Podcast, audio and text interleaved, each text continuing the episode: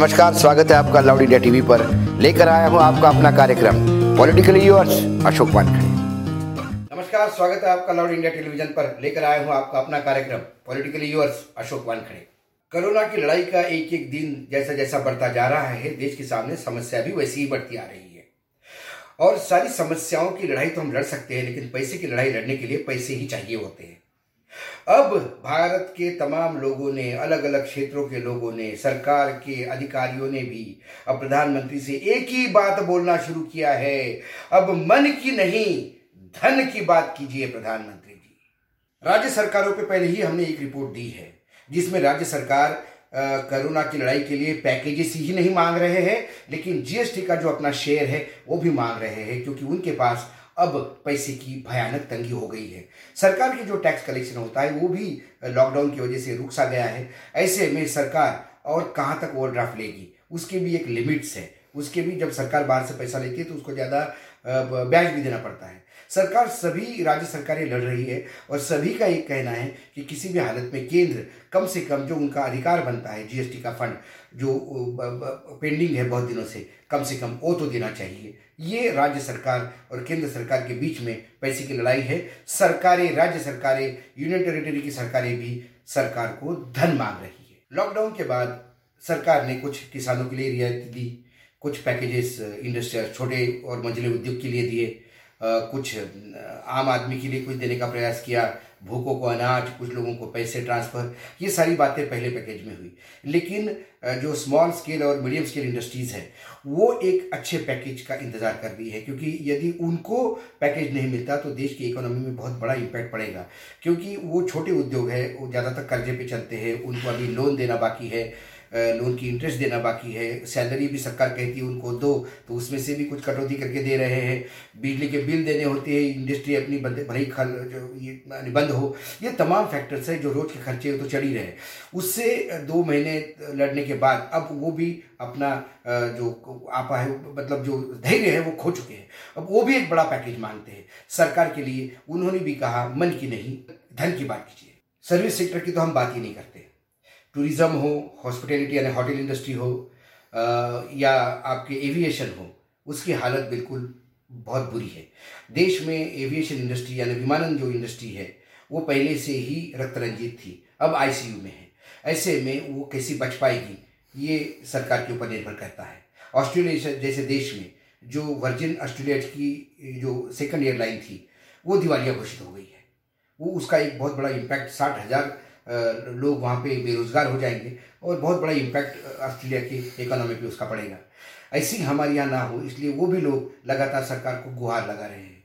लेकिन सरकार service sector पे अभी तक ध्यान नहीं दे रही है। सरकार ने सर्विस सेक्टर को यदि ध्यान नहीं दिया तो सर्विस सेक्टर में फिर एक बड़ा, इतना बड़ा एक समस्या बन के आ सकती है कि एविएशन सेक्टर यदि हमारा फेल हो गया, यदि विमान उड़ना बंद हो जाएंगे, तो ये लॉकडाउन खुलने के बाद भी ये देश का जो जो ट्रांसपोर्टेशन या आवागमन है उस पर कैसा काम होगा, क्योंकि रेलवे पे अभी इतना प्रेशर रेलवे लेने की स्थिति में नहीं है। तमाम चीज़ें हैं, वो तमाम सेक्टर भी मन की नहीं धन की मांग कर रहे हैं। हमें बड़ी खुशी होती है जब हमारे यहाँ बड़ी बड़ी ब्लू चिप कंपनी है, टाटास की कंपनी है, या बड़े बड़े उद्योग घराने जब पीएम केयर रिलीफ फंड में जो पैसा देती है, कभी कोई पच्चीस करोड़, कोई सौ करोड़ रुपये दे रहा है, तो लगता है कि वाकई ये जो जो नए हमारे यहाँ जो धनवान लोग हैं ये देश के लिए कुछ कर रहे हैं। लेकिन अब उनकी भी हालत पलटती होती आ रही है। जो कुछ खबर मिल रही है मुंबई से वो ये बताती है कि जो देश की ब्लू चिप कंपनीज़ है, जो ट्रिपल ए रेटिंग की कंपनीज़ है, बहुत बड़ी बड़ी कंपनीज़ है, जो जो पूरा शेयर मार्केट पे कब्जा रखती है, उन कंपनियों ने आरबीआई के विभिन्न योजनाओं के तहत बहुत बड़े लोन लेके रखे हैं। अब उसका इंस्टॉलमेंट जून महीने में ड्यू है। सारी कंपनियों ने अब गुहार लगाना शुरू की है कि अब हमारे पास कैश फ्लो नहीं है, क्योंकि लॉकडाउन का दो महीना यदि होता है तो हमारे पास भी कैश फ्लो नहीं होगा। ऐसे में हम भी पैसे देने की स्थिति में नहीं रहेंगे। यानी छोटे उद्योग, बड़े उद्योग, मीडियम उद्योग, ब्लू चिप कंपनी, सबसे बड़े उद्योग सभी अब सरकार को कह रहे हैं कुछ भी करिए, अब मन की बात नहीं धन की बात करिए। सर्विस सेक्टर में एक बहुत बड़ा सेक्टर आता है फाइनेंस सेक्टर। उसको मैं अलग से इसलिए बता रहा हूँ आपको क्योंकि फाइनेंस सेक्टर मतलब शेयर मार्केट में लगा हुआ पैसा, डेब्ट इक्विटी फंड में रखा हुआ पैसा, म्यूचुअल फंड में लगा हुआ पैसा, ये आम इंसान का या मिडिल क्लास का पैसा लगा रहता है कि जो सोचते हैं ये हमारा पैसा थोड़ा हमको कमाई करके देगा, इन्वेस्टमेंट होती है जो प्रॉफिट के लिए लोग करते हैं, और ये लगातार ठीक चल रहा था। लेकिन अब इस लॉकडाउन के पीरियड में पहली बार जो एक बड़ी म्यूचुअल फंड की कंपनी है फ्रैंकलिन टेम्पल्टन म्यूचुअल फंड्स, उन्होंने अपनी छह स्कीमें बंद कर दी। उसकी वजह से मार्केट में एक पैनिक हो गया और मार्च से आज तक एक पॉइंट नौ चार लाख करोड़ इतना पैसा ये जो फंड में था, डेब्ट फंड में था, वो लोगों ने विड्रॉ किया। उसके देखिए देखी जो एक भगदड़ मची है, उस वजह से लोग लगातार म्यूचुअल फंड से पैसा वापस ले रहे हैं। उस चक्कर में कंपनियों की जो लिक्विडिटी, जो कैश थी, जो पैसा देने की ताकत थी, वो कहीं ना कहीं कम हो गई। ये सारी बड़ी कंपनियां जो होती है म्यूचुअल फंड, वो कहीं आगे इन्वेस्ट करती है, उनके पास पैसा नहीं रखती। अब जब आपको इन्वेस्टर पैसा मांगे और पैसा देने की स्थिति में आप नहीं हो, ऐसे में फिर आपको आरबीआई की तरफ आप देखते हो। और ऐसा नहीं कि इसके पहले भी हुआ है, आरबीआई ने पहले भी काफ़ी अक्टूबर दो हज़ार आठ में जब ग्लोबल रिसेशन आ गया था, मंदी पूरे वैश्विक मंदी थी, तब आरबीआई ने इस इस सेक्टर को कुछ रिलीफ दिया था, पैसा दिया था, कुछ उसके लिए व्यवस्था की थी। उसके बाद दो हज़ार तेरह में जब भारतीय रुपए की कीमत बहुत बुरी तरह से नीचे गिर गई थी, ऐसे में जब म्यूचुअल फंड और बाहर का इन्वेस्टमेंट के थ्रू म्यूचुअल फंड जहाँ बाहर की कंपनियों का इन्वेस्टमेंट था, ये बहुत सारे तकलीफ में आए थे, तब एक बार आरबीआई ने उनको मदद की थी। इस बार फिर वो पूरा सेक्टर जो है डेब्ट सेक्टर आज फिर देख रहा है कि किसी भी हालत में सरकार या आरबीआई उनके लिए मदद मांगे। आरबीआई मदद करती है, दो हज़ार आठ या दो हज़ार तेरह में आरबीआई ने मदद की जैसे कि मैंने कहा, लेकिन इस बार आरबीआई भी मदद करने की स्थिति में है क्या? क्योंकि आरबीआई ने बहुत सारा पैसा आरबीआई का केंद्र सरकार पहले उठा के ले चुकी है, रिजर्व उनके कम करके। दूसरी बात, आरबीआई ने लगातार अपने जो अपने यहाँ जो बैंक पैसा रखती है उसको जो ब्याज देती है वो कम किया ताकि बैंक पैसा ना रखे, बैंक लोगों को लोन दे। उस वजह से आरबीआई की जो कैश जो लिक्विडिटी है उसको कहीं ना कहीं तकलीफ आ रही है। दूसरी बार आरबीआई अपने इंटरेस्ट रेट घटाती है, इसका मतलब आरबीआई की इनकम कम होती है। ऐसे में जो आरबीआई खुद ही बहुत बोझ की तरह दबी है, ऐसे हालात में आरबीआई फिर फाइनेंस सेक्टर को किस कैसी मदद कर पाएगी, ये भी एक देखने वाली बात है। वो भी सेक्टर जहाँ आम आदमी का पैसा लगा हुआ है, जो बहुत भगदड़ मची हुई है, वो भी बार बार कह रहा है अब मन की नहीं, अब धन की बात कीजिएगा। तो मैंने अभी तक आपको बताया किस किस जगह से मांग आ रही है, सब लोग धन की बात कर रहे हैं, लेकिन जिसको धन देना है उसके पास भी धन है क्या? उसके बाद जो सिस्टम है धन इकट्ठा करने का, तो एक जो राजस्व संघ है, जो जो रेवेन्यू ऑफिसर्स है उनका एक एसोसिएशन है, वहाँ के कुछ लोगों ने एक रिपोर्ट पेश की। उस रिपोर्ट का नाम है फोर्स वन पॉइंट ज़ीरो। ये रिपोर्ट मार्केट में लीक हुई। लीक होने के बाद सरकार ने बोला कि हमने ये रिपोर्ट मांगी नहीं, लेकिन एक रिपोर्ट है, इस तथ्य से आप नकार नहीं सकते। ये वो लोग हैं जो सरकार के लिए टैक्स कलेक्शन करते हैं, सरकार को एडवाइस करते हैं। ये तमाम जो लोग हैं, इन्होंने सरकार को कहा कि आपको कुछ टैक्स बढ़ाना पड़ेगा, दस लाख से ज़्यादा जिसकी इनकम है उसके ऊपर चार परसेंट का सेस सीधा लगाना पड़ेगा।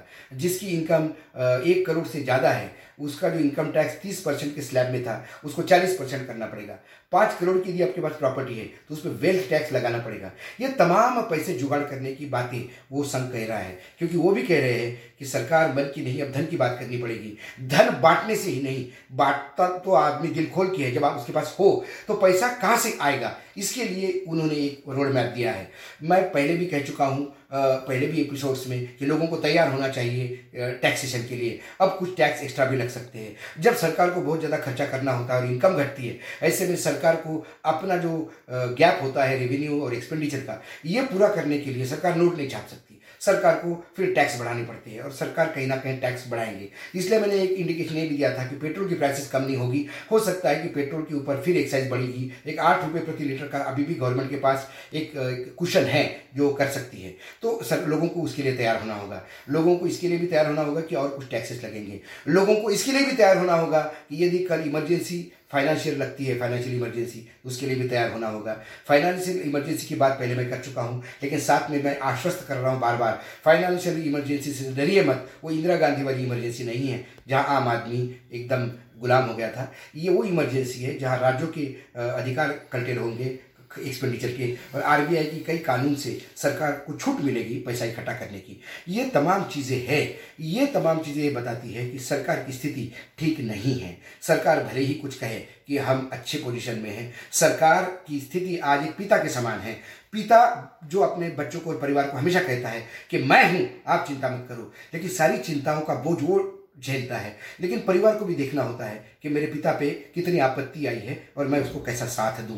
ये विपत्ति की घड़ी है, सबको साथ देना होगा। कुछ बातें हम बहुत लाउडली कहते हैं जो नहीं कहने चाहिए, शायद लोगों को लगता होगा, लेकिन कहनी पड़ेगी क्योंकि वस्तुस्थिति लोगों के सामने रखना ज़रूरी है। ये लड़ाई हम लड़ रहे हैं एक अदृश्य शक्ति के साथ, वह वास्तविकता का आधार नहीं हो तो हम लड़ाई हार सकते हैं। इसलिए ये बार बार सवाल उठाता हूँ, लाउडली उठाता हूँ, क्योंकि हम हैं लाउड इंडिया टीवी। आज इतना ही, फिर एक नए विषय के साथ आऊँगा, तब तक आप देखते रहिए लाउड इंडिया टीवी।